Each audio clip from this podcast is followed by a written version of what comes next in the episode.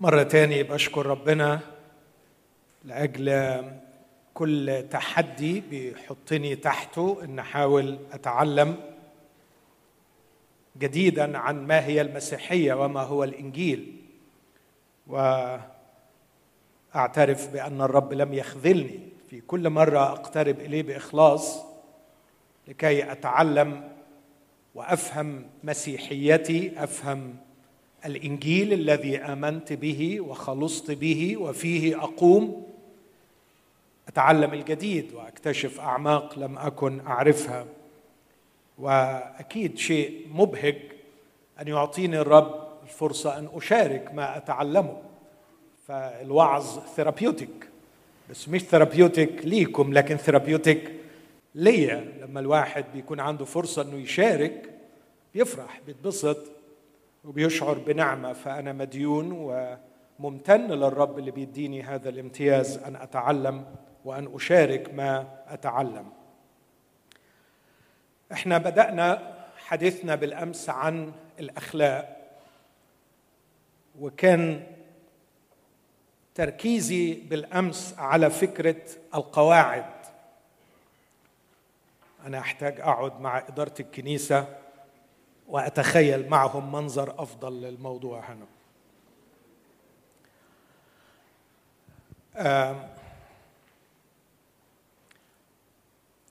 المسيحية والقواعد المسيحية واللوائح المسيحية والشرائع المسيحية والحرام والحلال كانت الفكرة الأساسية الجوهرية بالأمس أن المسيحية ليست هكذا.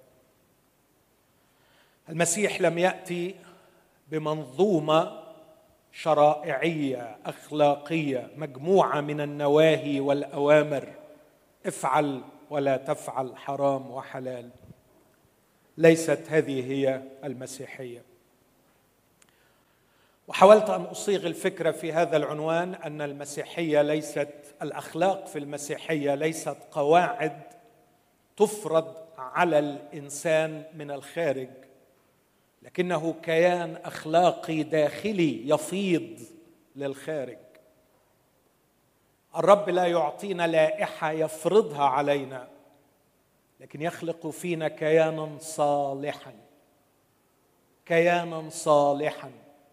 يجعل الإنسان صالحا والإنسان الصالح يفعل الصلاح. فيأتي الصلاح تلقائيا. يأتي الصلاح ابداعيا جديدا في كل تصرف بدون ليحه مش رابك روحه هو في الموقف ده يتصرف إزاي؟ هو في الموقف ده يعمل إيه؟ هو يا ترى الشريعة بتقول إيه عن الموضوع ده؟ آكل إزاي؟ أشرب إزاي؟ أسوق إزاي؟ أحب إزاي؟ أغضب إزاي؟ أعطي إزاي؟ آخد إزاي؟ أتكلم إزاي؟ أتعامل مع المال إزاي؟ أتعامل مع الجنس إزاي؟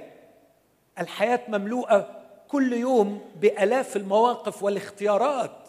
لا توجد لوائح تنظم كل هذه القرارات وهذه الاختيارات. الأمر يحتاج إلى كيان داخلي صالح. ومنين ما يضغط منين ما يجي الموقف يخرج الصلاح. فالإنسان الصالح من كنز قلبه الصالح يخرج الصلاح. هذا هو تعليم المسيح.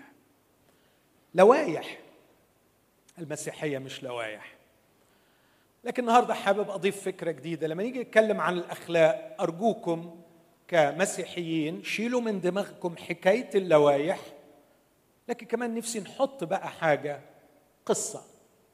المسيحية قصة. ومن وجهة نظري اللي احاول إن أنا أدافع عنها النهارده من كلمة الله إنه بدون القصة مستحيل تعيش الأخلاق.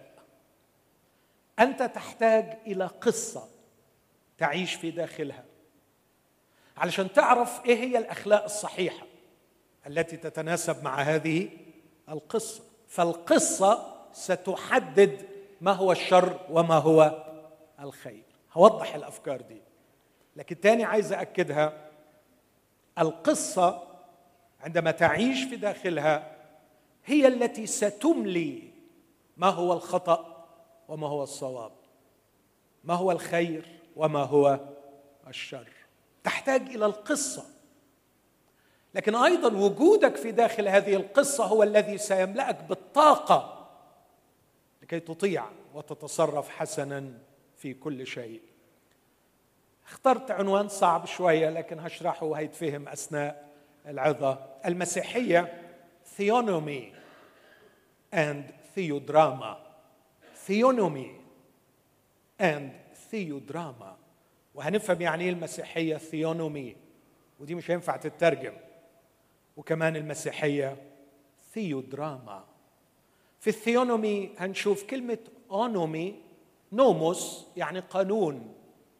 ثيو الله في ال theonomy يصبح القانون الأخلاقي. ليس حجر يواجهني لكن خلق داخلي. يتحد الله بي في الداخل.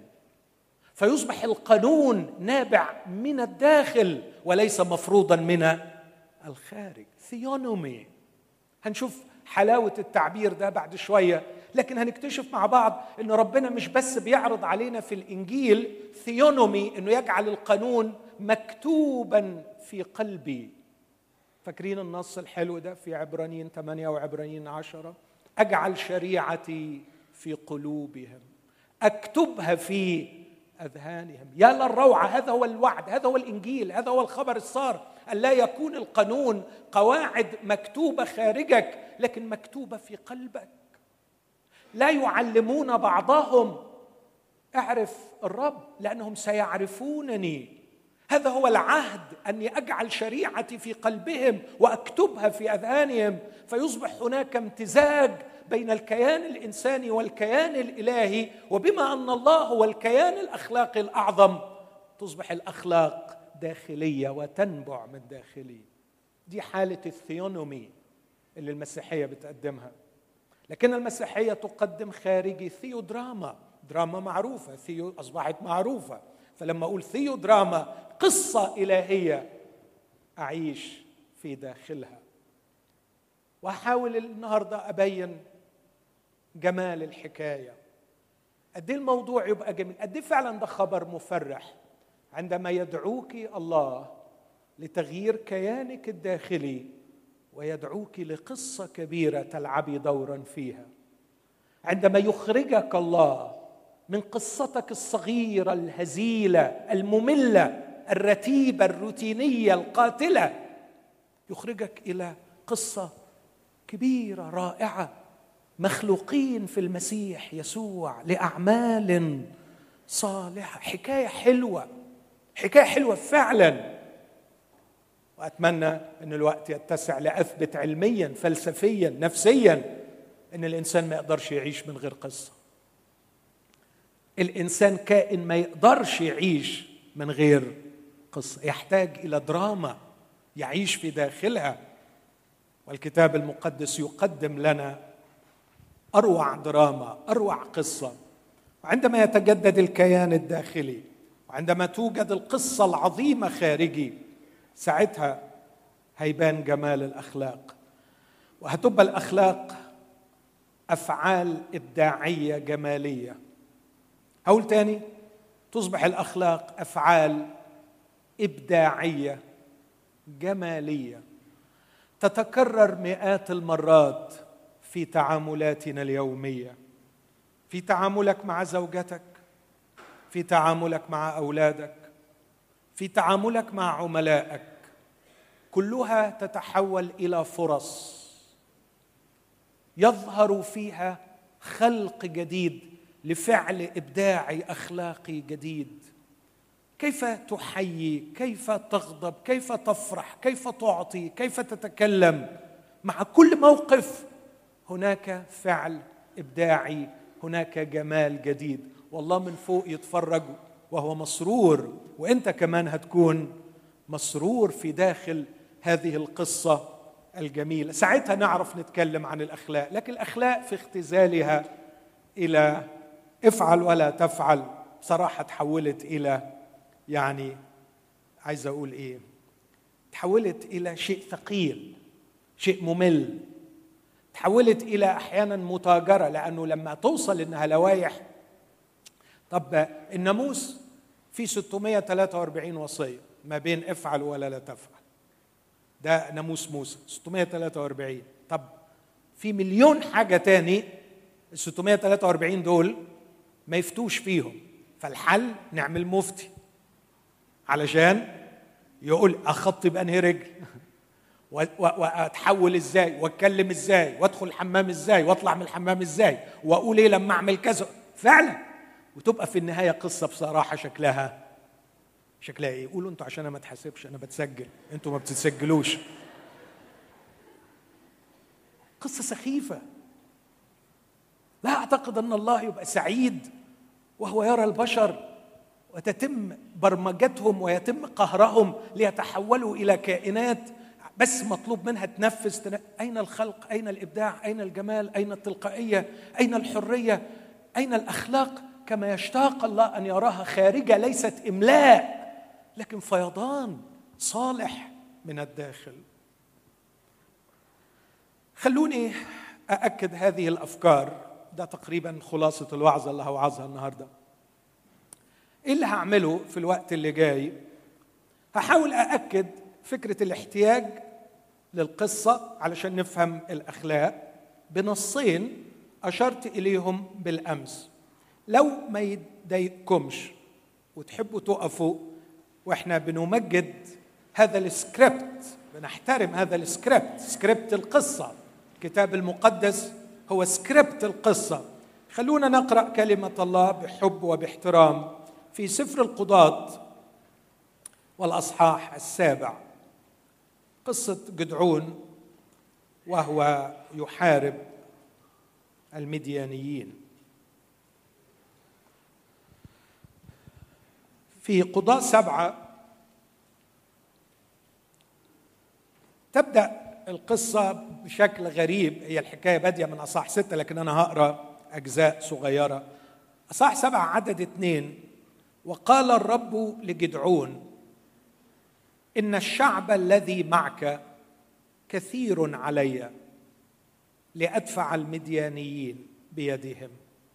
لئلا يفتخر علي إسرائيل قائلا يدي خلصتني. والآن نادي في أذان الشعب قائلا من كان خائفا ومرتعدا فليرجع وينصرف من جبل جلعاد. فرجع من الشعب اثنان وعشرون ألفا وبقي عشرة ألاف. وقال الرب لجدعون لم يزل الشعب كثيرا. انزل بهم إلى الماء فأنقيهم لك هناك.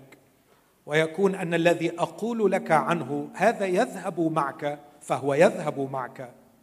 وكل من أقول لك عنه هذا لا يذهب معك فهو لا يذهب.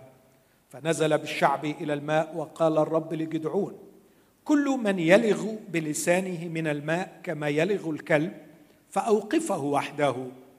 وكذا كل من جثى على ركبتيه للشرب.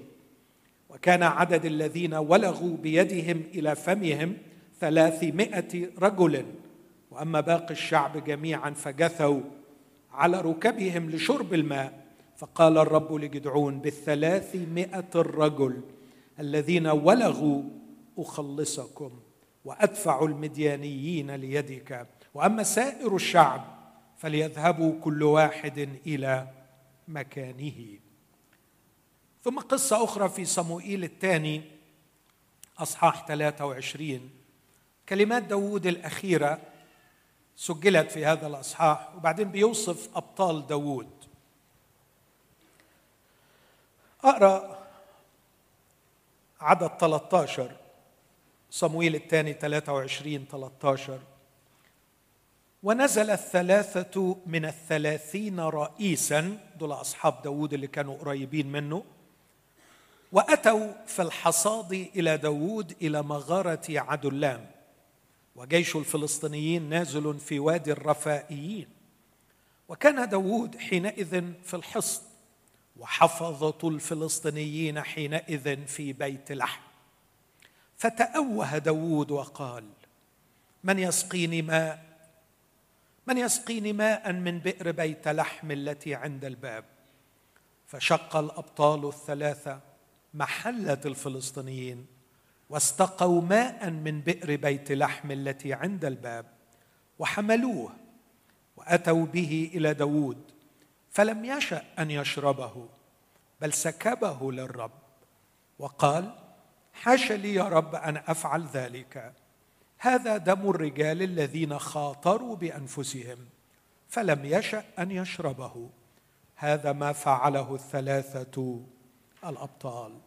اسمحوا لي أقرأ كمان آيتين من تكوين 22 القصة الشهيرة تكوين 22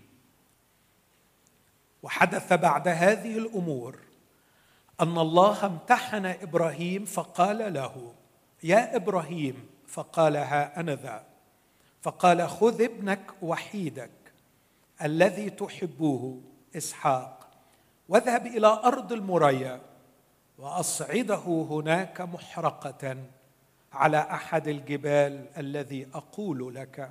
فبكر إبراهيم صباحا وشد على حماره وأخذ اثنين من غلمانه معه وإسحاق ابنه وشقق حطبا لمحرقة وقام وذهب إلى الموضع الذي قال له الله. آمين.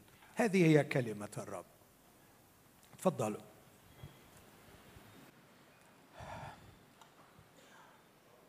كل حادثة من الثلاثه فيها فعل أخلاقي جميل. نمجده ونتكلم عنه ونحاول أن نقتدي به. لكن في الحقيقة هذه الأفعال الأخلاقية الجميلة في القصص الثلاثة تصبح افعالا قبيحة. لا معنى لها بعيدا عن القصة التي حدثت فيها. حد موافقني على الفكرة دي؟ تعالوا أناقش معاكم الفكرة دي. إيه اللي عايز أقوله من ورا كده؟ عايز أقول تاني لما نيجي نتكلم عن الأخلاق فكرة لوائح تنظم كيفية تعاملاتنا في مليون حاجة فكرة غبية وسخيفة وعاجزة عن إنتاج الصلاح. لكننا نحتاج إلى قصة نعيش في داخلها وكل ما يخدم هذه القصة النبيلة الجميلة العظيمة يصبح فعلا اخلاقيا بشرط نبل القصة وجمالها. وأي شيء يفشل القصة ويعطلها يصبح فعلا غير أخلاقي. فنحن نحتاج للقصة اولا لكي نفهم أو لكي نقدر أن نحكم على طبيعة الفعل إذا كان صواب أو خطأ. خلوني آخذ إبراهيم. إيه اللي بيطلبه ربنا من إبراهيم؟ لغاية النهارده لما بنتكلم في أي بلد في العالم ويكون في يعني ايثيست ملحد عنيف يحاول يستوقفنا بعنف ويقول أنا أسألك سؤال واحد.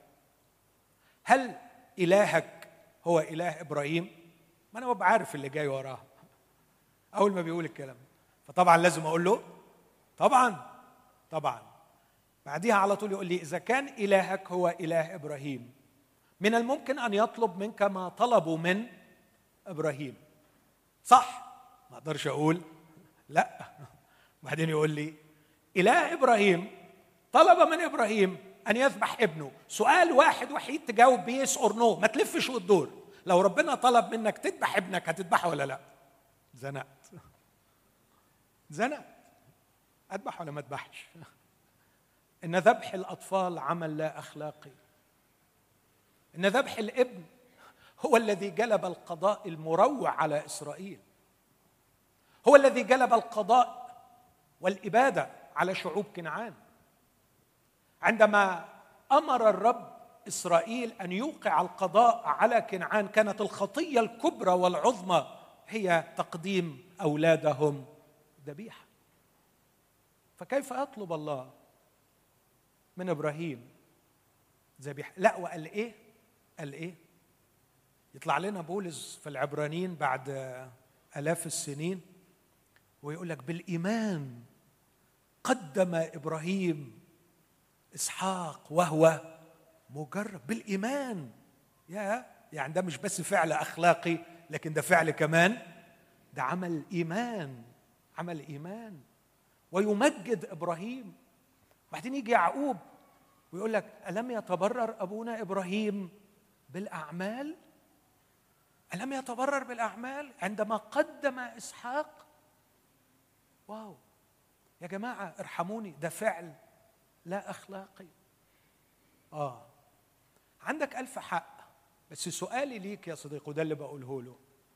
لأنك جعلت الأخلاق قواعد. الأخلاق ليست مجرد لوائح. الأخلاق هي نظام الحياة داخل قصة. قل لي ما هي قصتك؟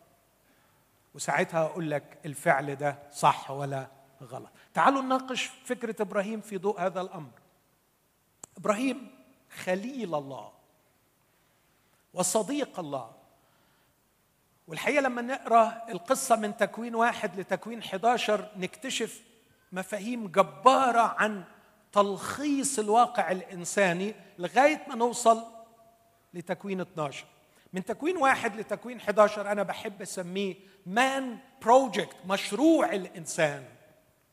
بدءا من تكوين 12 لغاية رؤية 22 بسميه سيد بروجكت مشروع النسل. لأنه في تكوين 12 قال له هيجي منك النسل الذي فيه تتبارك جميع قبائل الأرض. بعد أن فشل الإنسان فشل مشروع الإنسان لتمجيد الله أدخل الله فكره الجديد أنه سيقيم نسل جديد فيه يتبارك الإنسان وفيه تتبارك كل الأرض مشروع النسل العظيم يسوع المسيح. دخل إبراهيم إبراهيم أنت بداية هذا المشروع. دي الحكاية بتاعت إبراهيم. أنت بداية أعظم مشروع بعد مشروع الخلق. بص يا إبراهيم أنا عندي مشروعين الخلق والفداء. والخلق باظ وفسد. بس أنا مش هعمل reset لأنه عملنا ال reset عارفين أسلوب TE Data دي ولا TE Data شيل الراوتر حط الراوتر شيل الراوتر. نعمل من اول وجديد. فقال له مشروع ال reset عملناه في الطوفان والنتيجة باظت تاني وطلعوا أنيل. فمش هعمل reset لكن عندي مشروع جديد to redeem redeem أنا ناوي أفدي. عندي مشروع جبار اسمه مشروع الفداء. ومشروع الفداء بتاعي كله يا إبراهيم العظيم هدشنه بيك هبدأه بيك. والمشروع ده كله بناء ضخم عظيم ستعتمد عليه بركة كل الخليقة. كل الخليقة تعتمد على المشروع ده. لكن أساسه الوحيد إنه الآب بيبذل ابنه الوحيد الحبيب. هذا هو مشروع الفداء إبراهيم. ودي قصة عظيمة جدا. ما تقدرش ال sentences ما تقدرش ال propositions ما تقدرش الجمل توصف روعة هذا المشروع. الأمر يحتاج إلى تجسيد في الواقع لكي يفهم الناس. كم المشاعر المحملة في هذا المشروع؟ كم التضحية المرعبة في هذا المشروع؟ آه يا إبراهيم لو كانت أقلام الكتاب تكفي لكنت اكتفيت بأن يكتب قصة الفداء قلم أو اثنان أو عشرة. لكن القصة لكي تتجسد وتظهر معالمها وروعتها تحتاج إلى ما هو أكثر من ال sentences تحتاج إلى ما هو أكثر من ال ideas تحتاج إلى novel تحتاج إلى قصة. تحكيها. قصة تشرح مشاعرها. قصة تشرح ألمها. قصة تشرح مخاض عظيم في الداخل ووجع لا ينقطع. أب يبذل ابنه. ده مشروع يا إبراهيم. تساعدني فيه؟ دي قصتي. هذه القصة التي سأنقذ بها البشرية. وهو خليل الله يحب ويثق فيه. وليه علاقة بخليله؟ على فكرة كانوا بياكلوا مع بعض. حضرتك ما تعرفش الحاجات دي. كان بينهم مودة أنت ما بتفهمش عنها أي حاجة. عايز أقول لك ربنا زاره في بيته وقعد معاه وقبل كده مرة قضى معاه يومين. لما تروح تكوين 15 تلاقي ربنا قضى معاه وقت طويل. فيا أخي إيه اللي يحشرك بين واحد وصاحبه؟ واحد وصاحبه بيتفقوا على حاجة عظيمة جدا كبيرة وبينهم كم مودة خطير. هو بيحب صاحبه. صاحبه قال له على حاجة. في نظرك ونظري فعل لا أخلاقي لكن خدها في إطار القصة اللي بينهم. فبكر إبراهيم صباح. بدون تردد. هاجي دلوقتي لتعريف أخلاقي. لما أوريكم حيرة الناس في تعريف الأخلاق بعيدا عن القصة المسيحية هتلاقي إن في ناس بتحلم إن الأخلاق تكون فعل تلقائي وهيركزوا على دي قوي. وأنا موافق عليه إن الأخلاق لو فقدت تلقائيتها ما تبقاش أخلاق تبقى حاجة بنسميها بالإنجليزية pretend pretend يعني بتحاول بتحاول تعمل حاجة كده. لكن مش دي الأخلاق. أخلاقك اللي تطلع منك وأنت مش دريان. أخلاقك اللي يطلع منك لما تضغط لما تتفاجئ. هي دي الأخلاق. هي دي اللي بتكشف أنت إيه من جوه. أخلاقك تبان في أحلامك وأنت سرحان وأنت نايم. خذ ابنك وحيدك الذي تحبه واصعده محرقة. فبكر. عجيب مش كده؟ مفيش نقاش مفيش تفكير. تلقائي ببساطة كده. وأخذ إسحاق. حبيبه اللي قعد مستنيه قد إيه؟ أنتوا عارفين طبعا. قعد مستنيه عشرات السنين. إسحاق لو بتحب تقرأ شوية فلسفة على إيمان اقرأ الكيركيجرد الفيلسوف العظيم. في كتاب اسمه حتى مترجم بالعربي خوف ورعدة. كل الكتاب عن الموضوع ده. وقسم الأخلاق لثلاث مستويات. قال إن المستوى الأول في الأخلاق إن ما يكونش عندك أي قواعد. المستوى الثاني إن يكون عندك قواعد بتنظم لكن ده مش هو ده الأرقى. المستوى الأرقى تكلم عنه قال الاوثنتسيتي أن تصل إلى حالة الأصالة وتبقى الأخلاق طالعة فعل تلقائي إبداعي طالع منك. اقرأ الكتاب ده كتاب جميل. أخذ إسحاق اللي استناه كتير. شقق الحطب أخذ معه النار والسكين. وفي الطريق الكتاب يحكي عشان يورينا إيه غرض الحكاية. يسأل إسحاق أبوه يا أبي هو ذا النار والسكين.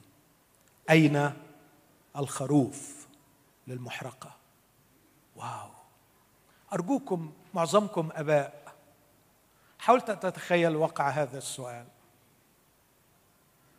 أذكر واحد من أكبر ال shifts في حياتي اللي خلتني أكره الحياة. إني اشتغلت شهر في عنبر سرطان الأطفال في مستشفى الشطبي في الإسكندرية. وكان أكتر شيء كرهني في الحياة وخلاني أفكر في الانتحار منظر عجز الآباء.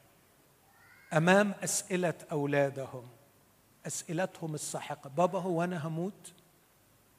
بابا هو الوجع ده مش هيخلص؟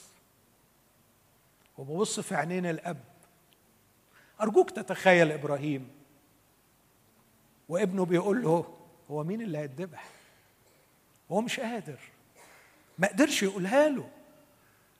لكن بتلقائية نطق بكلمة نبوية أصبحت خلاصة الكتاب المقدس.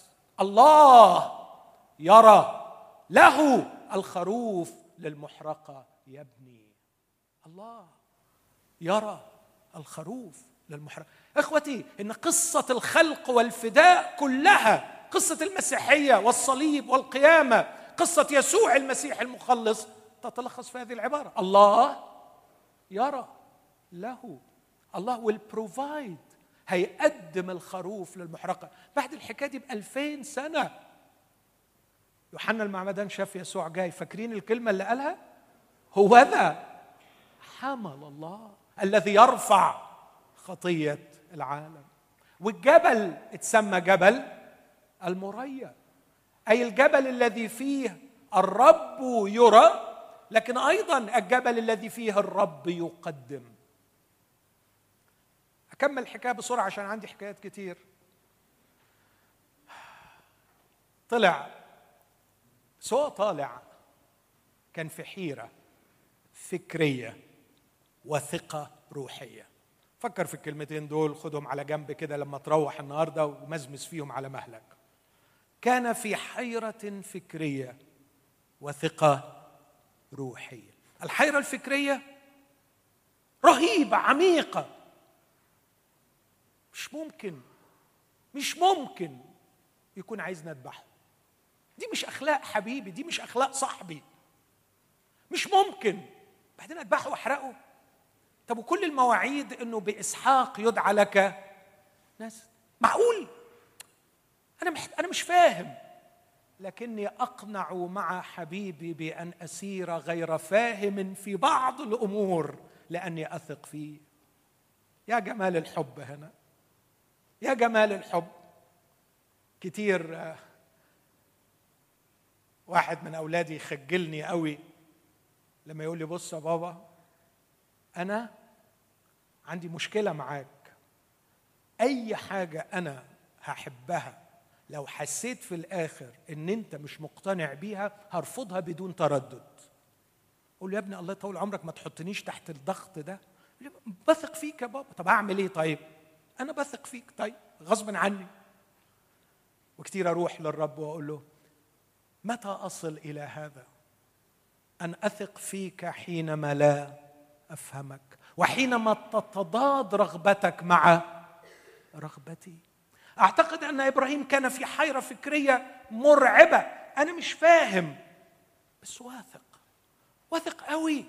واثق إنه ما بيغلطش. واثق إنه بيحبني. واثق إنه مش هيأذيني. من فتح رحمها وهي ابنة تسعين عاما من استجاب صلاتي بمعجزة من وعدني كل هذه المواعيد. لا عمري شفته قاسي ولا عمري شفته كاذب ولا عمري شفته بيخلف وعد من وعوده. أنا مش فاهم. لكن واثق. ورفع السكين وهو مش فاهم. بس فجأة فجأة طلعت ثقته في محلتها في محلها. عايز أقول لصديقي الملحد طب ليه ما بتاخدش الحكاية على بعضها؟ ليه رحت لاقط لي حتة من الحكاية وحولتها لمبدأ أخلاقي عام بعيدا عن القصة وبتقول لي يجوز قتل الأطفال أم لا؟ يجوز. أقول له يجوز ولا يجوز؟ دي مش بتاعتنا خالص.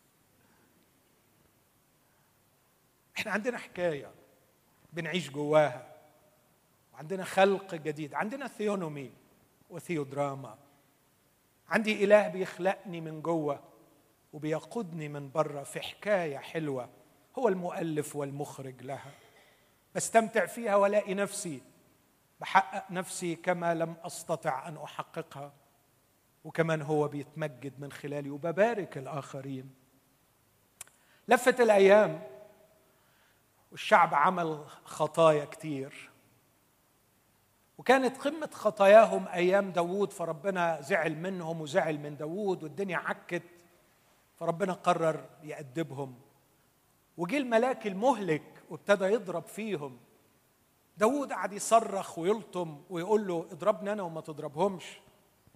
شفق الرب عليه وظهر له الملاك وسيفه الملاك المهلك وسيفه مسلول في يده ليضرب. تعرف فين ظهر له الملاك ده؟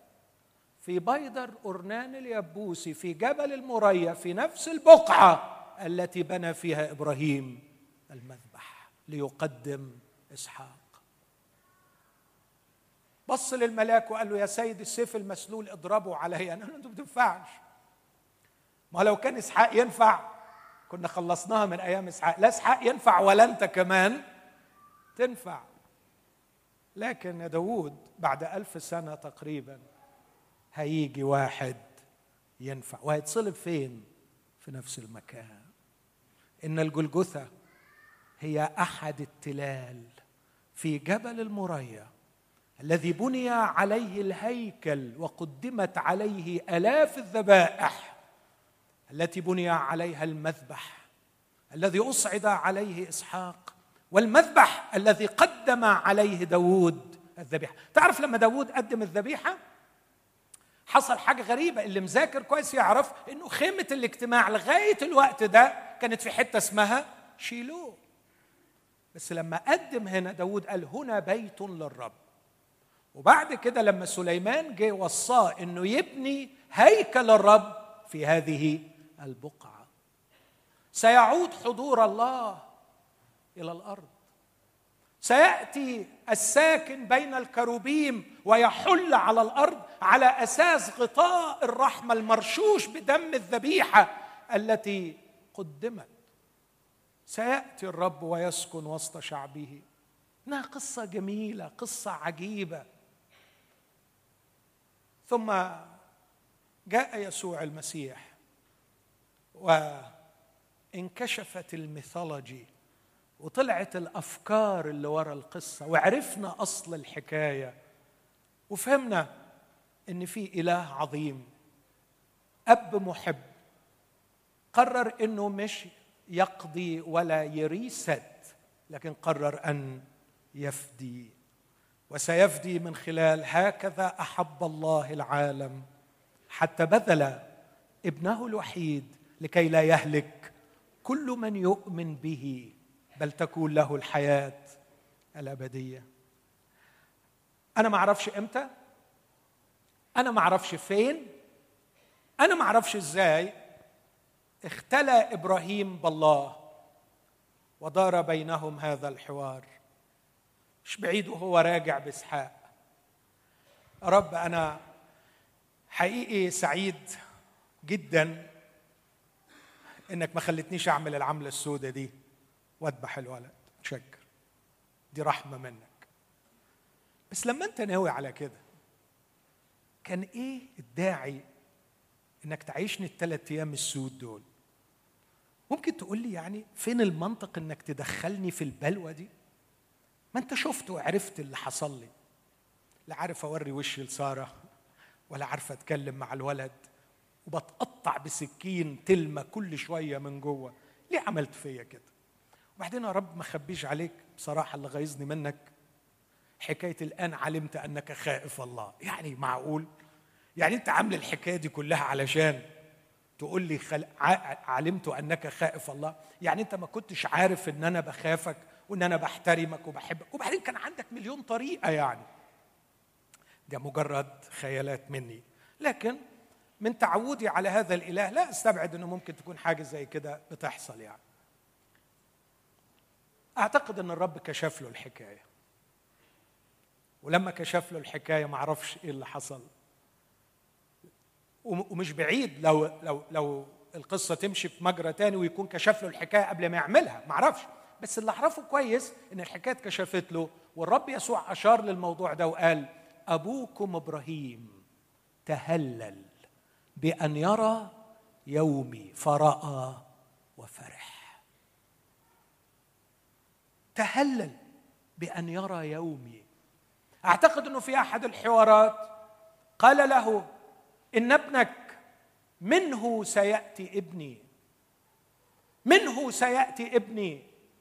وسيكون ابني هو النسل الذي فيه تتبارك جميع قبائل الأرض وابني سيبارك جميع قبائل الأرض من خلال رفعه ذبيحة على الصليب. وسأجعل ابنك يا إبراهيم رمزا ومثالا لابني. واو معقول. يعني إحنا الاثنين صحاب للدرجة دي لدرجة إنك اخترتني أنا من كل الخلق إني أنا اللي أكون شريكك في الموضوع ده. ده إيه الكرامة والعز والمجد ده كله؟ وعاش متهللا بأن يرى اليوم فرأى وفرح. دي الحكاية يا صديقي دي الحكاية. أنا بقى أسألك السؤال دلوقتي بعد ما أنا حكيت الحكاية هل تصرف إبراهيم داخل الحكاية دي كان فعل أخلاقي أم لا؟ لما تاخدوا الحكاية من أولها لآخرها وتاخدها بكل تفاصيلها وتاخد الدراما كلها التصرف اللي عمله إبراهيم لو كان عمل أي حاجة غير كده كانت الحكاية كلها باظت. الحكاية جميلة والأفعال اللي فيها جميلة لكن ما تقدرش تروح لاقط حتة منهم وتحولها إلى قاعدة أخلاقية لو ربنا طلب منك ابنك روح قدمه ده سؤال غبي ما يتسألش. ده سؤال غبي ما يتسألش. أنا ليا حكاية تاني غير حكاية إبراهيم وعايش في قصة تاني مع الله. وأي شيء ربنا هيطلبه مني داخل هذه القصة سوف اطيعه طبقا لقصتي وطبقا لمعاملاته معي. وضحت الفكرة اللي عايز أقولها؟ طيب أوضحها زيادة سنه شوية تاني علشان أبقى ريحت ضميري. الحكايتين التانيين اللي قريناهم حكاية حرب. وفي الحرب الكتره تغلب. أنتوا حافظين الأمثال؟ أحسن من الآيات. بس ده ما يمنعش إنكم تقولوا معايا عشان تشجعوني وأطمن إنكم معايا. الكتره تغلب الشجاعة. فيا رب يا رب ربنا بيحبك وخلى الناس تطيعك. وجاب لك عدد كبير قوي. 32 ألف يطلعوا معاك يحاربوا لك الحرب بتاعتك. لكن ربنا بص وما فرحش. وقال له كلمة غريبة قوي ضد المبادئ بتاعت جدعون الشعب الذي معك كثير علي لأخلص به إسرائيل لألا إسرائيل يفتخر علي ويقول إن يدي قد خلصتني. نادي وقول اللي خايف يرجع. رجعوا 22 ألف فضلوا له 10000 قلب جدعون وقع في رجليه. 10000 يعني إحنا في عرض واحد. ترجع لي 22 ألف. دي مصيبة إيه اللي أنا فيها دي؟ قالوا لا استنى لم يزل الشعب الذي معك كثير علي لأخلص به إسرائيل. انزل بهم إلى الماء لأنقيهم هناك. ناوي على إيه؟ ناوي توصلهم كام؟ شكلك كده هتطير التلت كمان ولا التلتين؟ قالوا لا أكتر شوية. هطير منهم 9700 وهسيب لك 300 بس الطريقة اللي اختار بيها ربنا برضو الأفعال دي أفعال غير منطقية بعيدا عن هذه القصة. لكن القصة نفسها إن في خطر إن إسرائيل يفتخر على الرب ويقول يدي قد خلصتني. وبالنسبة للرب ده شر أبشع من الانتصار. يعني إنه يحقق انتصار بالنسبة لربنا لا مش دي مش دي القضية. إيه، إنهم يقعدوا تحت سلطة المديانين أفضل عند ربنا من إنهم ينتصروا وبعدين يقولوا يدي قد خلصتني وينسوا الرب إلههم. وتيجي كل أو على الأقل دلوقتي مكسورين بيقولوا يا رب خلص. مفهوم قصدي؟ يعني حتى الفعل اللي عمله ربنا ما يتفهمش إلا داخل القصة دي. جابهم عند المية وبعدين اختار له حاجة غريبة قوي. قال له بص بتبقى المية نازلة كده من الجبال لو رحت الأرض هناك وتشوف مية نازلة من الجبال. قال له هتعدي بيهم عند المية. اللي يركع ويقعد يشرب اركنه على جنب. اللي وهو واقف ياخد على إيده ويلغ بلسانه كما يلغ الكلب وقفوا على جنب. وطلعوا في الآخر إنه اللي ولغوا دول بيدهم اللي ما انحنوش اللي ما ركعوش اللي خدوا على الماشي هم اللي ربنا اشتغل بيهم ال 300 دول وحقق الانتصار بيهم. ثبت إن ربنا كان يقدر يحقق الانتصار بال 300 ويحمي الشعب من خطية الافتخار فكان حاسبها صح كان مظبوط في توقعاته.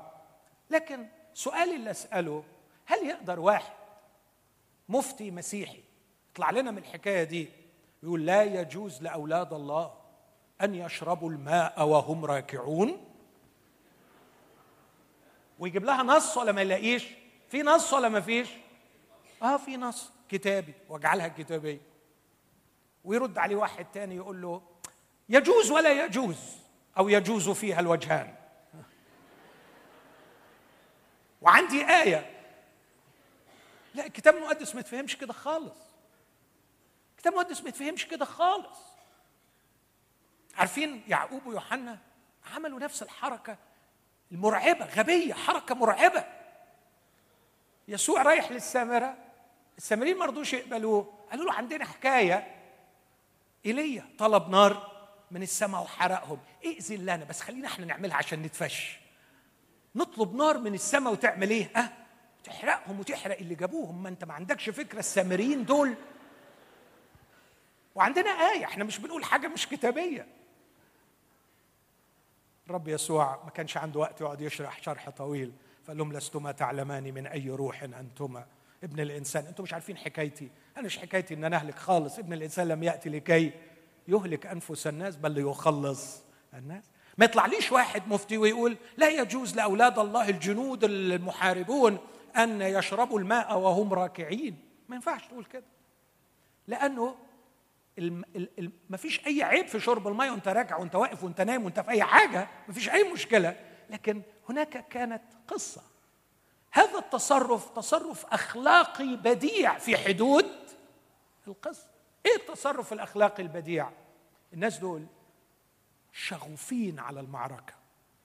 عايزين يشتغلوا مع الله بكل قلبهم. عايزين يروحوا فعلا يخلصوا القضية. فما عندهمش وقت إن هم يركعوا ويعبوا من المية فخدوا بسرعة على الماشي لأن هناك غرض أسمى من إشباع احتياجاتي جمال مش كده؟ يعني لما تلاقي ناس في الحرب وصلوا للرقي إنه حتى ما عندهمش وقت إن هم يشبعوا احتياجاتهم لإيه؟ ها؟ للمية قصة راقية جمال أخلاقي بس جمال أخلاقي في حدود هذه القصة الحادثة الثالثة والأخيرة أعتقد إنه نفس الكلام. داوود قاعد والفلسطينيين عند بيت لحم عازلين البلد محصرينها داود لوحده ومعاه الرجالة بتوعه. أحلام وألام وذكريات وحيرة ورعب وخوف وشجاع كل الحاجات مع بعض. وبعدين تأوه وقال من يسقيني ماء من بئر بيت لحم التي عند الباب؟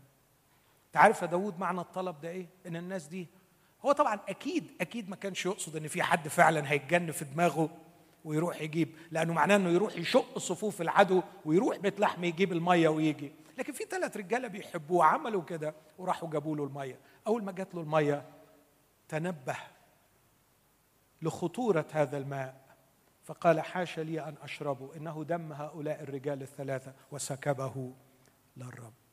إيه العيب إن داود كان يشربه في الوقت ده؟ العيب إن واحد يجيب لك كوباية مية وتشربها. لا داود قال لا. شرب المية في الوقت ده عمل لا أخلاقي طبقا لهذه القصة. تخيل منظره فعل بصراحة أنا لو واقف كنت اتفرست منه. وبتشربه كده ببساطة يعني. بتشرب كده المية. بصراحة أنت سخيف. يعني الرجالة الثلاثه دول يخاطروا بحياتهم عشان انت في الآخر تروي ضب طب ومالها المية اللي موجودة جنبينا هي مية البير بتاع بيت لحم يعني فيها إيه زيادة عن المية اللي حواليك؟ وعشان ذكرياتك ومشاعرك تعرض عائلات للخطر تهدد حياة ثلاث أسر ده إيه الافتراء ده. افتراء الملوك اللي ملوش معنى ده. داود أدرك أن الفعل الأخلاقي الجميل أن الذي يستحق أن يضحى بالحياة من أجله مش الملك لكن الرب فسكب الماء للرب وكانه يقول اللي يستاهل مثل هذه التضحية. مش أنا. جميل الفعل مش كده؟ أصبح فعل داود فعلا اخلاقيا في إطار هذه القصة. لألا الوقت ما يسعفنيش فعايز أوصل للكونكلوجن وبعدين أرجع لشوية التفاصيل. روعة المسيحية أن الرب يسوع المسيح الذي مات على الصليب من أجل خطاياي وسوى قضيتي مع الله وغفر خطاياي وبررني وصالحني مع الله وعدني ووفى بوعده من جهة امرين الأمر الأول أنه خلق في داخلي خليقة جديدة كيانا جديدا يحب الصلاح. وسأظل إلى أبد الآبدين ممتن له لأنه علمني كيف أحب. علمني من خلال هذا الكيان كيف أبغض الشر. علمني ما قاله يوحنا إن علمت أنه بار هو إن علمتم أنه بار هو. فاعلموا أن كل مولود منه يصنع البر. إني مديون لك يا إلهي بهذا الكيان الأخلاقي الذي استشعره في داخلي يلزمني أن أتكلم بالاستقامة. أن أحب أخي أن لا أصنع شرا للقريب أن لا أؤذي أحدا. الذي جعلني ممتنا ومديونا لك منبهرا بك. أنا فخور وفرحان بهذا الكيان الأخلاقي. الذي بطرس يقول لي عنه لقد صرتم بهذا الكيان شركاء الطبيعة الإلهية. خلق في الداخل. لكن يسوعي مسيحي مخلصي بعدما صلحني مع الله وغفر خطاياي وخلق في هذا الكيان تعهدني بأن يكون راعيا يقودني من يوم إلى يوم في مضايق الحياة في حواريها وشوارعها. يأخذني من يوم إلى يوم. لكي ألعب دورا رسم مسبقا في قصة عظيمة هو الذي كتبها. وأصبحت الحياة بالنسبة لي مثيرة جميلة أحبها. أحب أن يأتي علي يوم جديد لكي ما أستمتع بالدهشة من جديد. ماذا خبأت لي اليوم؟ في قصتنا معا. إلى أين ستقودني؟ وماذا ستفعل بي؟ وليس بالضرورة أن الأمور المثيرة المدهشة في القصة تكون على المنبر أو تكون في خدمة عظيمة. لكن مرات في نظرة عيني ابني لي في حضن زوجتي في امتنان من شخص خدمته. كل يوم هناك ما يثير الفرحه والبهجة والدهشة. حياة مثيرة جميلة. وأجمل ما فيها أنها تكمل بعضها وتسير طبقا لنهج مرسوم مسبقا. فحياتي ليست خبط فوضوي ليست مجرد نغمات نشاز لم تجد مايسترو يضبطها معا لتصنع لحنا بتوزيع بديع. لكن هناك قائد أوركسترا يجعل طبي مع علمي مع تواضعي مع فقري مع ضعفي مع انكساري مع نقاط قوتي. كل شيء في فوجئت أنه يستخدمه معا ويجمع كل الأشياء معا ويجعلها تساعدني في أن أنجز هذا الدور. والأجمل من هذا كله إني أجد أن دوري يتناغم مع أدوار الآخرين. فأختي هنا تلعب دورا وأخي هنا يلعب دورا وهذا الشاب الصغير يلعب دورا والذي علمني يلعب دورا ويا للبهجة عندما أجد دوري يتكامل ويتناغم مع أدوار أخوتي لننجز قصة عظيمة يتمجد الله بها. وفوق الكل كل يوم مفاجأة. كل يوم مفاجأة. كررت وقلت وسأظل أكرر عندما سألني ابني لماذا تحبه. قلت له يا ابني لأنه لم يكف يوما عن أن يفاجئني. يفاجئني.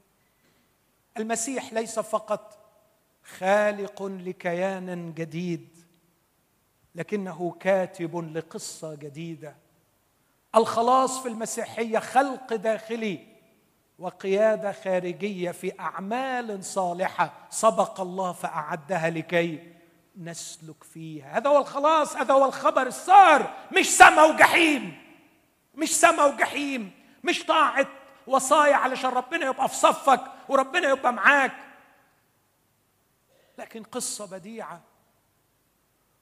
كلمة نحن عمله نحن تحفته وماذا تتوقع أنا لما بشوف عمل الفنانين بجد بجد ببقى في حالة ضآلة وأنا مذهول من حجم الف... إذا كان فن موسيقي ولا رسم ولا نحت ولا شاعر إيه ده؟ إيه الإبداع ده؟ إيه العظ... طب تخيل الله في إبداعه شكله إيه؟ تخيل الله لما يقول عنه نحن عمله أي نحن تحفته نحن الفن بتاعه أتوقع إني أرى الجمال. وجمال عمل الله يظهر في أخلاق الإنسان في تصرفاته التلقائية. هناك نظرية لا أعلم مدى دقتها. تقول أن الأجرام السماوية اللي بالملايين من كام يوم اكتشفوا حتة كده كانت مستخبية في أندروميدا فيها 500 مليون نجم. ملايين بيقولوا إنه في حاجة اسمها celestial dance إن كل النجوم والكواكب في حركتها بترقص. تصنع رقصة متناغمة مش مجرد حركة وبس. أتخيلوا أنه يريد أفعالنا الأخلاقية في النهاية أن تكون heavenly dance رقصة روحية أخلاقية تتناغم معا. هذا يتناغم مع ذاك وذاك يتناغم مع هذه وهذه تتناغم مع تلك. والله يرى عمله. ويشتاق إلى عمل يديه. ده قاله أيوب. قال له تشتاق إلى عمل يديك. هذه هي قصة المسيحية. أختي أخي لما بدعوك أن تقبل المسيح مخلص أرجوك أكون يعني اسمح لي أكون واضح معاك حتى لو كنت ممل في التكرار. أنا بدعوك لثلاث أشياء. بدعوك أن تتوحد مع المسيح يسوع علشان ثلاث أشياء. الشيء الأول لكي تغفر خطاياك وتتبرر أمام الله. الشيء الثاني علشان الرب يسوع يخلق في داخلك كيان أخلاقي جديد. والحاجة الثالثة عشان ياخدك من إيدك وتلعب دورك في القصة العظيمة. واضح كلامي؟ واضح؟ واضح يا ولا أنا بقول لوغاريتمات يسوع المسيح يخلصك خلاصا قضائيا خلاصا اخلاقيا خلاصا وجوديا.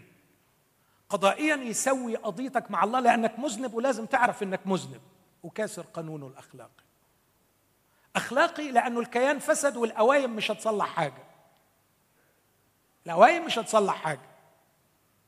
لكن كمان في خلاص وجودي ياخدك وتلعب دورك في القصة الإلهية العظيمة. لو وقتي خلص في أي لحظة فأنا كده مطمن إني وصلت الرسالة لكن لا أخفيكم سرا كانت هذه هي المقدمة.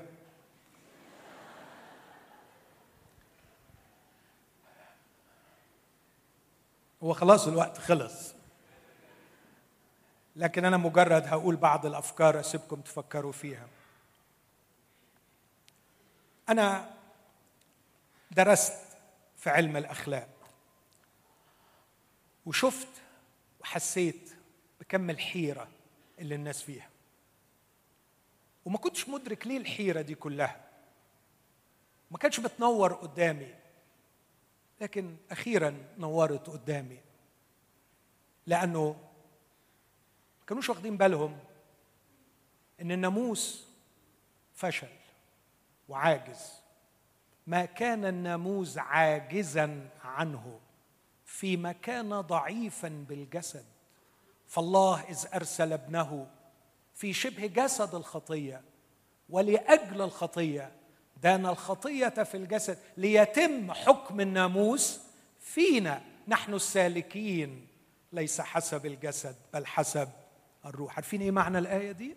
إن الناموس لما جه من بره عجز إنه يطلع مني أي حاجة عدلة.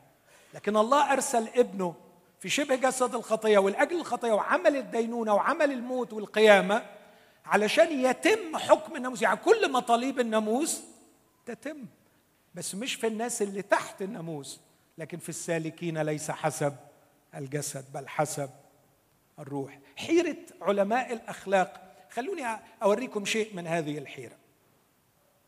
اتفقوا جميعا على أهميتها وحتميتها. ملحدين كانوا أو مؤمنين. آمنوا بالله أو رفضوا وجوده. لكني رأيت أن فلاسفة وعلماء الأخلاق اختلفوا بشدة على كل شيء بخصوص الأخلاق. ذاتية أم موضوعية؟ كونية أم محلية؟ مطلقة أم نسبية؟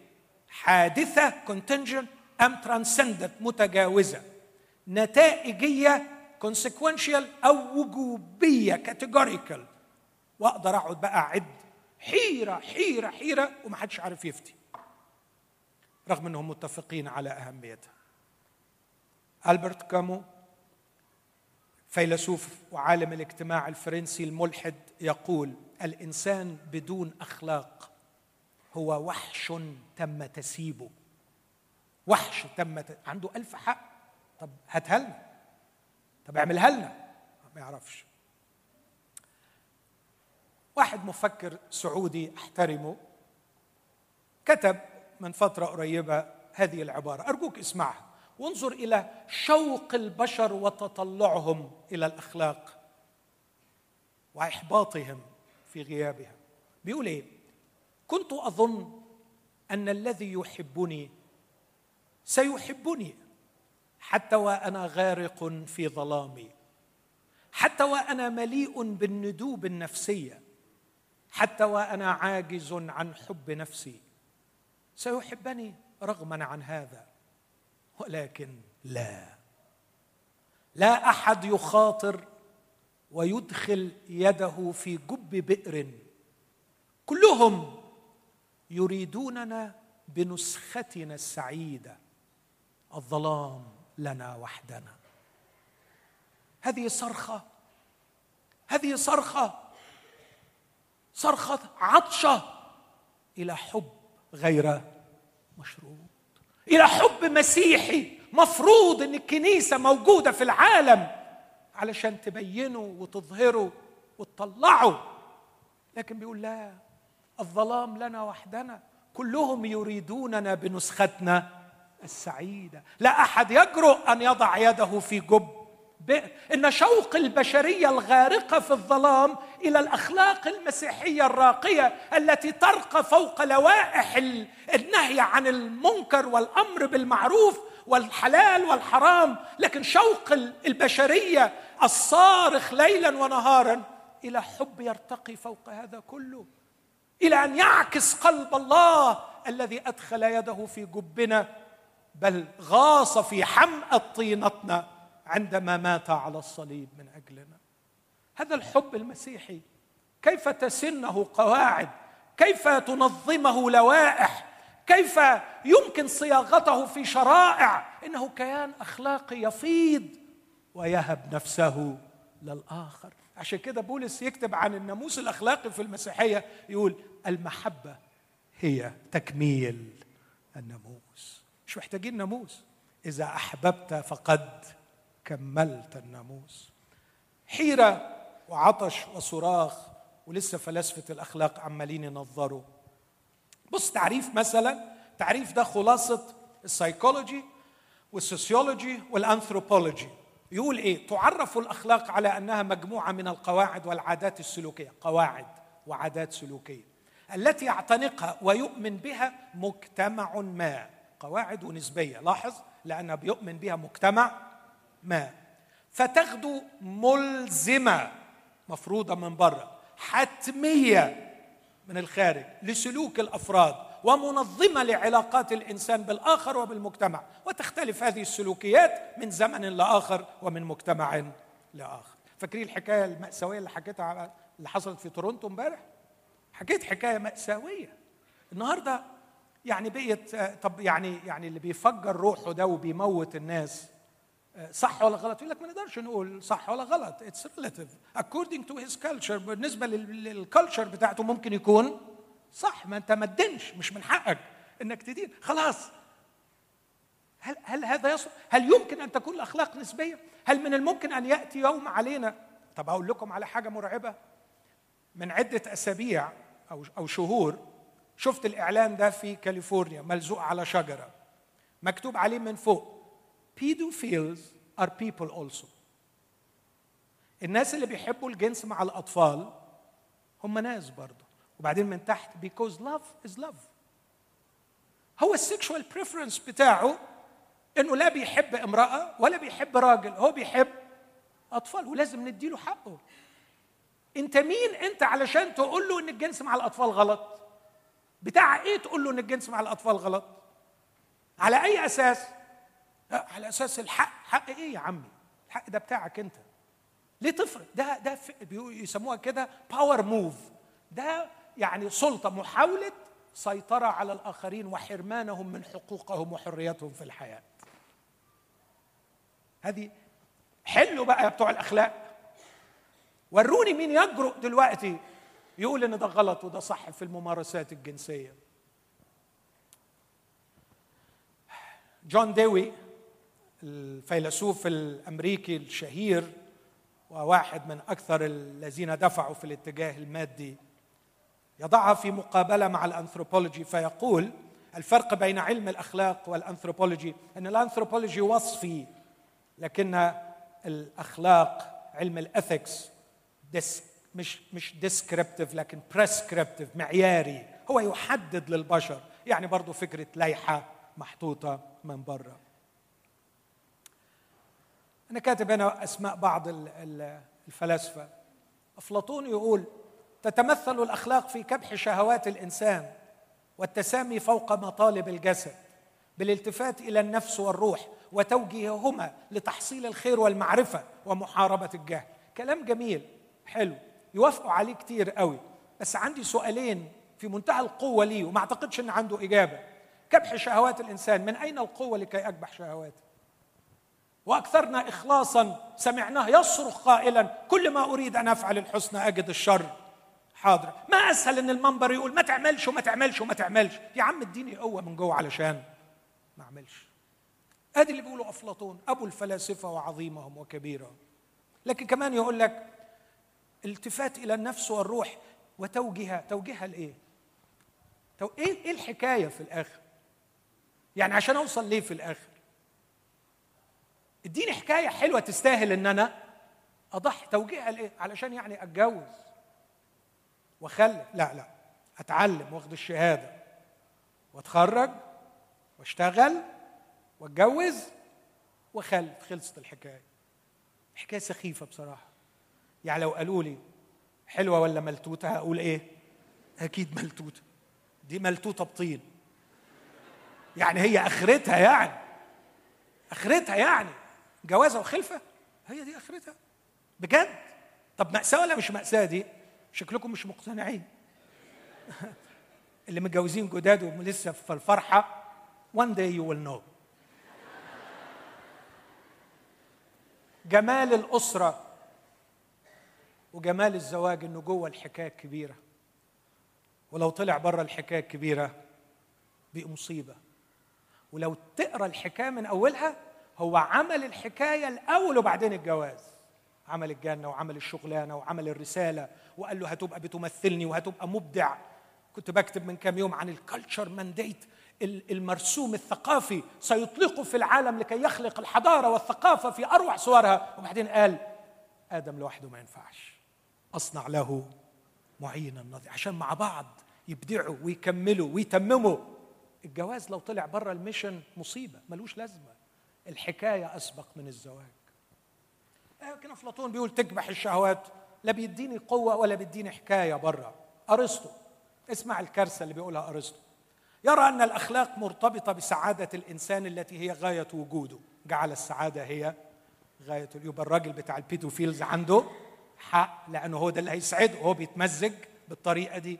فيعرفها على أنها الأفعال الناتجة عن العقل من أجل الخير الأسمى السعادة. وإمبارح قلت العقل يدلي وحزني على العقل. العقل أصبحوا يسخروه لخدمة الرغبات. على فكرة اسمع المقولة دي قالها واحد من أشهر فلاسفة أمريكا. قال لم ارى شرا أخلاقيا إلا ووجد أستاذا في إحدى الجامعات يبرره. ببيبر ببحث. هات لي أي شر أخلاقي يخطر على بالك هجيب لك بيبر وهجيب لك بروفيسور عامل أبحاثه لكي يبرره. قد أصبح العقل خداما للشر. كانت ده بقى فيلسوف الأخلاق العظيم. ده أكبر وأضخم فيلسوف في الأخلاق. ارتبطت الأخلاق عند كانت بالإرادة النابعة من عقل الإنسان الواعي لا من رغبته. ورأى أن التمسك بالأخلاق وفعل الصواب واجب اخلاقي كانت ده دمه تقيل. لأنه عمل إيه؟ عمل كتاب اسمه نقد العقل. العقل المحض. نقده.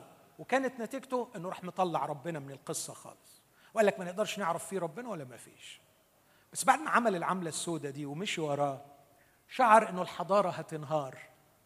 ليه؟ فكر بطريقة تاني. قال العدل أساس بناء الحضارة. ونحن نعلم أن الناس تموت دون أن تنصف ودون أن تعاقب. لذلك لابد أن يكون هناك afterlife حياة أخرى بعد الحياة. يتم فيها إنصاف من ظلم وعقاب من ظلم. ولكي يحدث هذا لابد أن يكون هناك قاضي. ولابد أن يكون القاضي كلي القوة قادر أن يعاقب كلي الحكمة لكي لا يخدع كلي العدل لكي ينصف. اذا لابد أن يكون هناك قاضي عادل. يبدو أن هذا القاضي العادل القوي الحكيم هو الله وبناء عليه. حتى إذا كنا لا نؤمن بوجود الله فعلينا أن نتصرف وكأنه موجود لكي تستمر الحضارة. إيه رأيكم في السخافة دي؟ وعشان كده سموه فيلسوف as if as if لو سألت أي واحد دارس فلسفة مين هو فيلسوف as if يقول لك كانت. لأنه قال آه ما فيش ربنا بس لازم نتصرف كأنه في ربنا عشان الحضارة تستمر. ليه؟ عشان الأخلاق. فراح عمل كتاب تاني علشان يلحق فيه المصيبة اللي عملها ومجد فيه أهمية الأخلاق. لكن كلام سخيف. أين الحافز؟ أين الم... أين الدافع من جوه؟ واين وأين القصة؟ وأين القوة لكي أعيش الأخلاق؟ وعشان إيه أعيش الاخلاق معيش أستمتع ورايح وفعلا عشان كده الناس ممكن يبصوا له بسخافة. وعلى فكرة واحد من أهم تلامذته اسمه يوهانان هيردر تمرد عليه وقال له أنا مش مجرد عقل أنا أريد أن أشعر أريد أن أعيش. أنا عايز أعيش. ما تقعدش بقى توجع لي دماغي بكلام في العقل. أنا عايز أعيش. نأكل ونشرب لأننا غدا نموت. جان جاك روسو يعرف الأخلاق على أنها الأحاسيس الطبيعية التي تجعلنا نميز بين الخير والشر نتفادى ما يلحق الأذى بنا وبالآخرين ونميل إلى ما يعود علينا والمجتمع بالنفع وهي ما تميزنا عن باقي الكائنات الحيوانية. نيتشه كان أصدقهم. نيتشه بعد ما قال ربنا مات قال الأخلاق يجب أن تكون نابعة من الإنسان نفسه. حلو؟ ده صح. بس إيه رأيك لما يبقى الإنسان بلاعة مجاري من جوه؟ هنعمل إيه؟ فعلى كل فرد أن يبني عالمه الأخلاقي الخاص الذي لا يعتمد على العقل وحده إنما يمثل الانسان كله بنقائصه وانفعالاته قبل حكمته be yourself بكل الهباب اللي فيك. ده نيتشه. والنهاردة في كتير يقول لك أنا كل اللي عايزه I want to be myself أيوه بس yourself دي شكلها إيه حضرتك؟ شكلها إيه؟ هي زي ما هي. عايز pedophiles خد. عايز مش عارف أطلع زي ما أنا. تخيل هذه هي تعريفات الفلاسفة للأخلاق. مش هزعجكم بالتقسيمات اللي قسموها لكن آه، الفيلسوف المتشائم الكبير شوبنهاور بيقول كلمة جميلة بينقض بيها كل أصحابه اللي قبليه. بيقول الفضيلة لا تعلم تماما كالعبقرية. وسنكون حمقى. لو تخيلنا أن نظمنا الأخلاقية التي نضعها يمكنها أن توقظ الفضيلة في قلوب البشر تماما كمن يتصور أن تدريس علم الجمال يخلق في البشر موهبة الشعر والنحت والموسيقى. الفضيلة ما تتعلمش هو بيقول كده.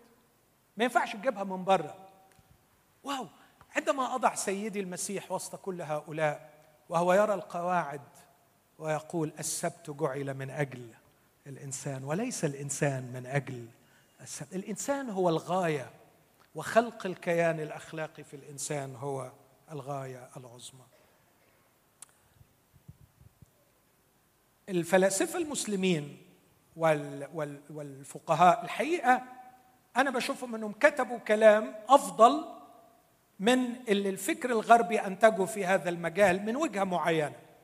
مثلا واحد ابنه اسمه ابن مسكويه مسكويه بيقول الأخلاق هي حال للنفس داعية إلى جميل العربي هنا حال للنفس داعية يعني حالة داخلية تدعوه داعية إلى أفعالها من غير فكر ولا رويه أو رويه يعني حاجة تطلع تلقاء أعتقد انه رائع في في الوصف بس ما قاليش منين. تيجي منين؟ تيجي منين إن النفس توصل للحالة دي؟ تيجي على فكرة من حاجة اسمها خلاص النفس. نائلين غاية إيمانكم خلاص نفوسكم. عندما تخلص النفس تصل إلى هذه الحالة داعية إلى أفعالها الجميلة دون فكر أو روية. الجرجاوي يقول الأخلاق جمع خلق وهو هيئة للنفس راسخة تصدر عنها الأفعال بسهولة ويسر من غير حاجة إلى فكر وروية.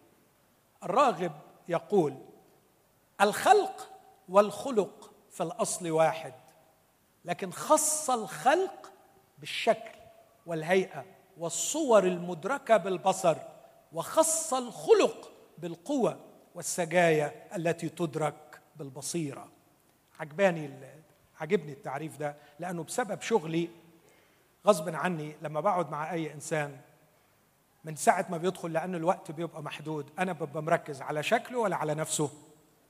أنا عايز أفهم دماغه عايز أفهم مشاعره عايز أفهم نفسه.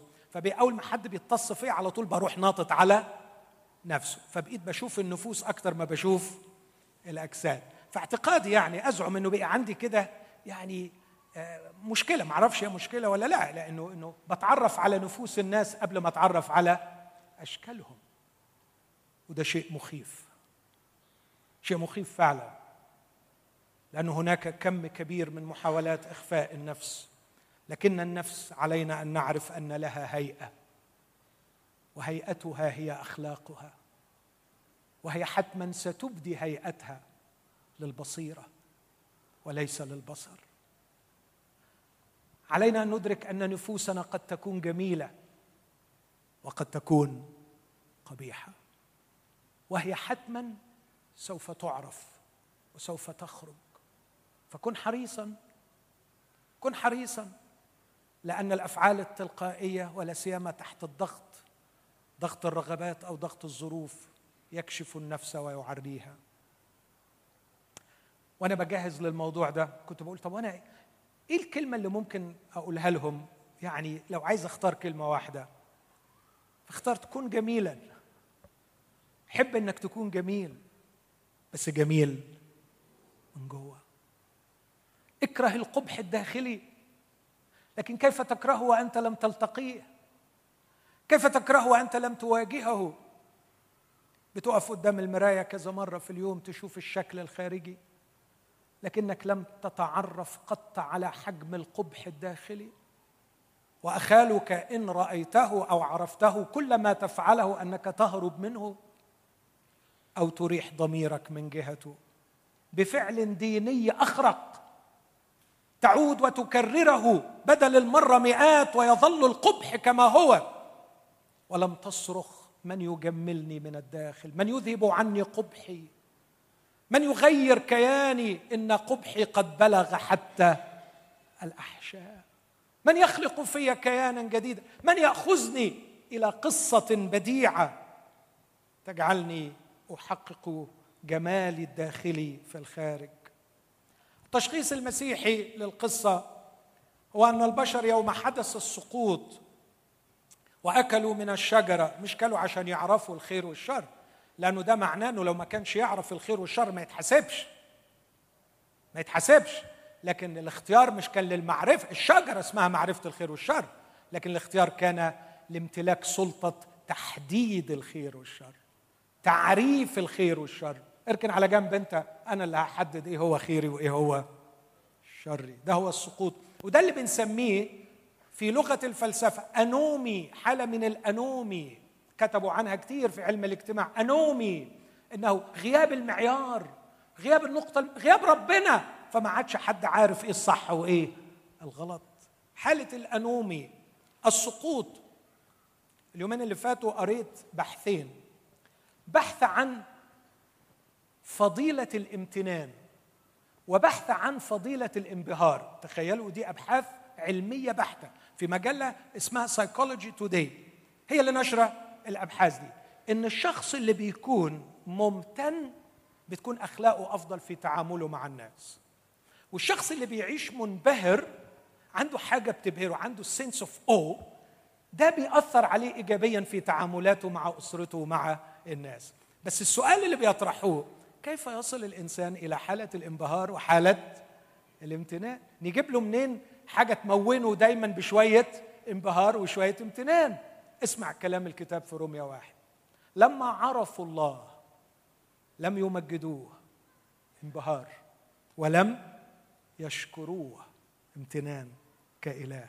بل حمقوا في أفكارهم وأظلم قلبهم الغبي وبينما هم يزعمون أنهم حكماء صاروا جهلاء. وفي النهاية يقول لم يستحسنوا أن يبقوا الله في معرفة المصدر الوحيد للحاجتين دول الانبهار والامتنان. الوحيد الذي يحتفظ بي ممتنا ومنبهرا هو إله طلع لي حد تاني في الدنيا ممكن يعمل فيك الحاجتين دول.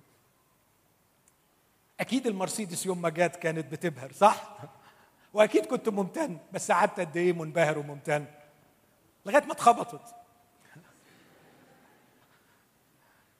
كتبت مرة إنه فعلا الشعور بالانبهار ده لازم لسعادة الإنسان ولنجاحه اخلاقيا. لكن قلت إن كل الأشياء التي انبهرنا بها تفقد قدرتها على إبهارنا بمجرد امتلاكها. ومعرفتنا بالأشخاص الذين ننبهر بهم تتناسب عكسيا مع عمق معرفتنا بهم. كل ما نعرفهم أكثر نلاقي انبهارنا بيقل أكثر. وبالتالي نحن نحتاج إلى ما هو أكثر من شيء وليس مجرد شخص. الأشياء تفقد قدرتها على الإبهار بعد يومين ثلاثة. والأشخاص يفقدوا قدرتهم على الإبهار مع العمق في معرفتهم. أحتاج إلى شخص يدخلني في علاقة معه. يظل دائما يبهرني. يظل دائما يبهرني. يخلق في ال sense of awe every day كل يوم في علاقتي مع هل هل ده بي... أيوه اقرأ المزامير وانت تلاقي ناس منبهرين. اقرأ بولس وهو في السجن عمال فائض من الانبهار بيقول يا جماعة أموري آلت أكثر إلى تقدم. الإنجيل لدرجة إن الإنجيل وصل لبيت قيصر أنتم متخيلين؟ أتوا بي لكي يحكم علي أتوا بي لكي يقيدوني في سجن قيصر فأطلقت بيت قيصر أحرار. أنا حررتهم. جابوني يسجنوني هنا أنا حررتهم هناك. ينبهر ولا ما ينبهرش؟ السجان يديله علقة مدله وبالليل يتعشى معاه في بيته وعمال يغسل له جراحاته. طب حاول تتخيل المنظر ده.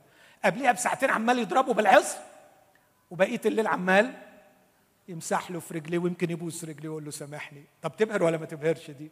أهو ده اللي مع يسوع على فكرة. ده على طول من ده مع يسوع. إبهار.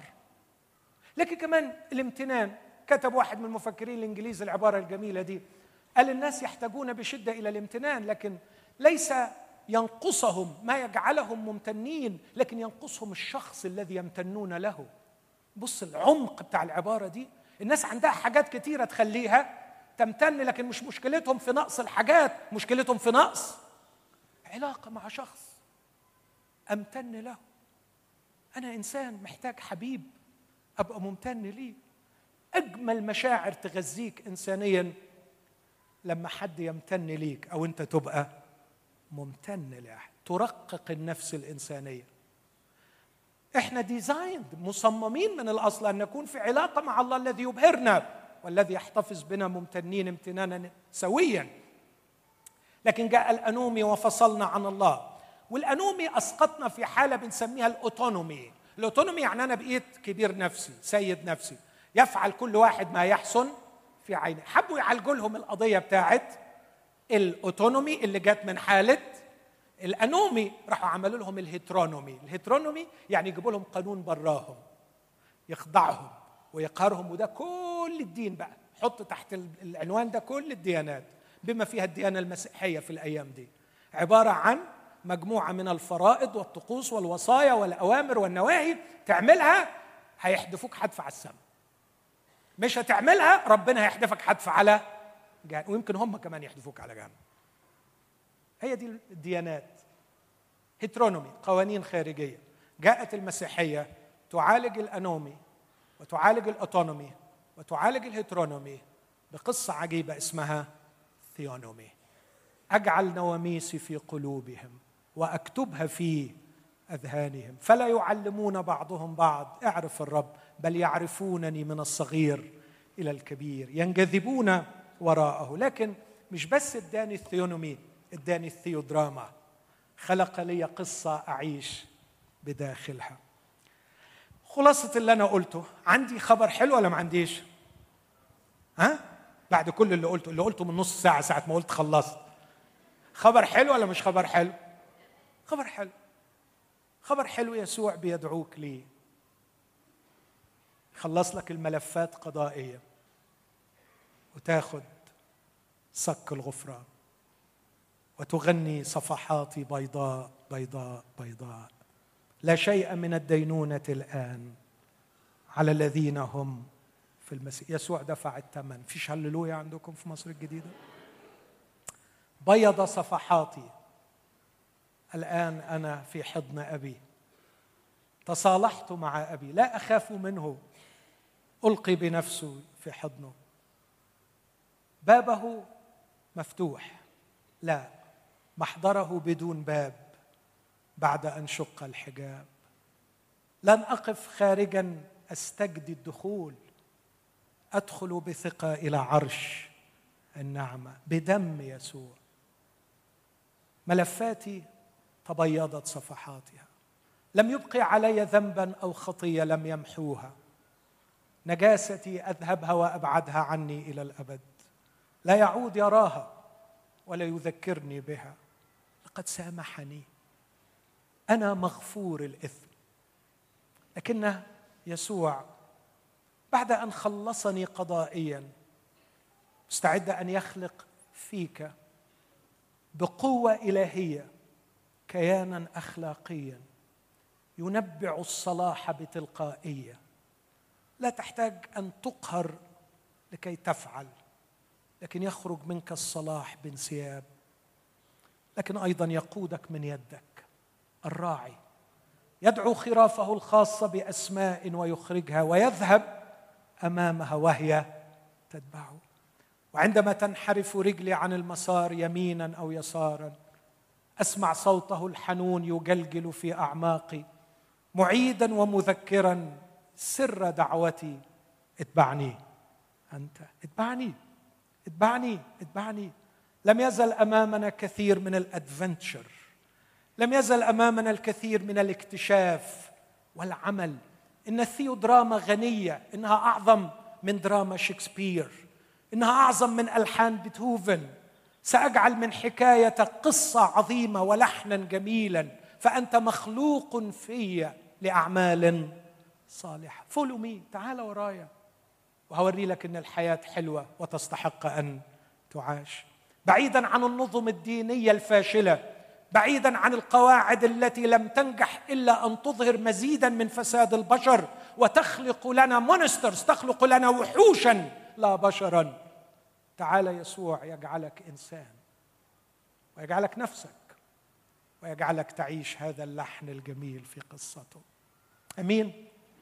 تقبل الدعوة دي تقبل الخبر الحلو. الخبر ده أنا ناقل خبر.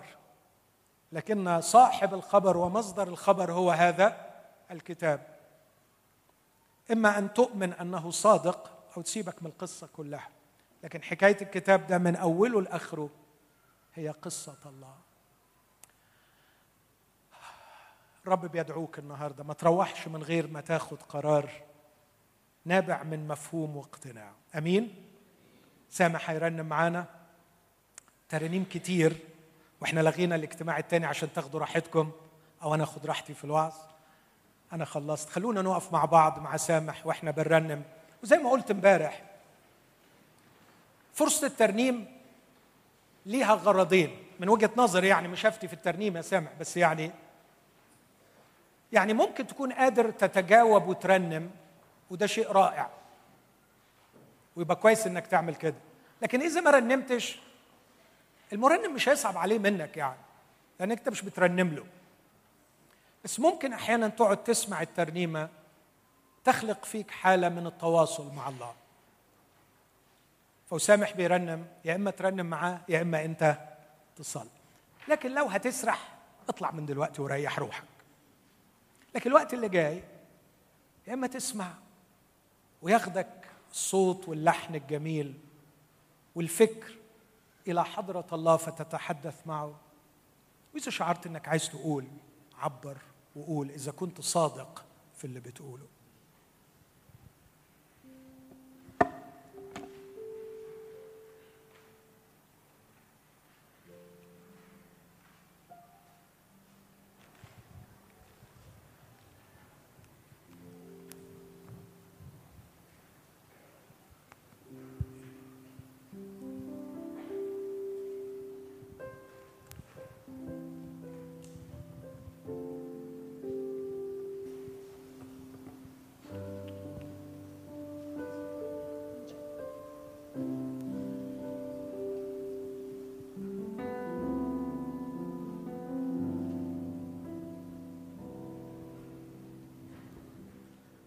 سيدي نفسي عند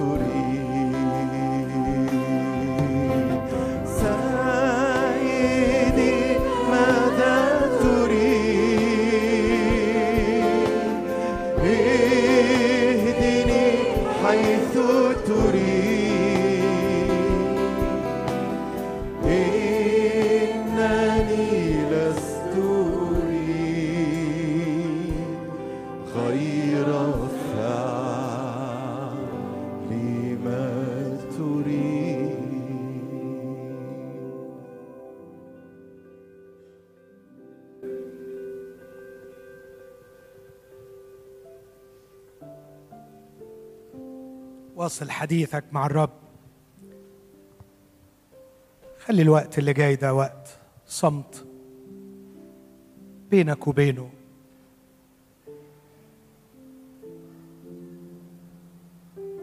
اوقف حكاية انك تسمع وعظة وتروح.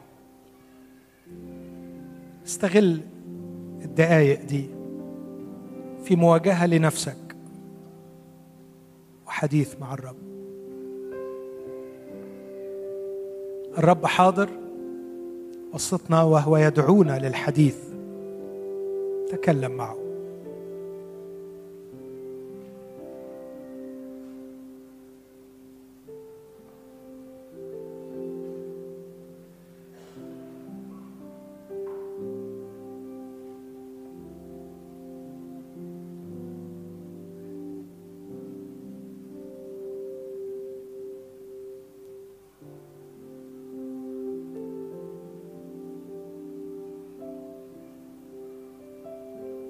يا رب أتضرع اليك أن تلتقي بكل شخص في هذا المكان. ليكن وجهك في وجهه. كلمه كما يكلم الرجل صاحبه. اسمع كل نفس صوتك. هلم نتحاجج إن كانت خطاياكم كالقرمز تبيض كالثلج لكني أتضرع إليك أيضا أن تنعم علينا بأن تكشف لنا حقيقة نفوسنا أرجوك ألا تتردد مهما كان قبحها. خلصنا من هذا القبح. خلصنا من هذا القبح. واجعلنا بل واخلق فينا هذه الصرخة قلبا نقيا. اخلق فيا يا الله. وروحا جديدا جدد في داخلي. اخلق هذا الكيان في كثيرات وفي كثيرين. وأخرج كثيرين من اليأس والإحباط. واكشف لهم عن روعة قصتك وحلاوة دورهم في هذه القصة.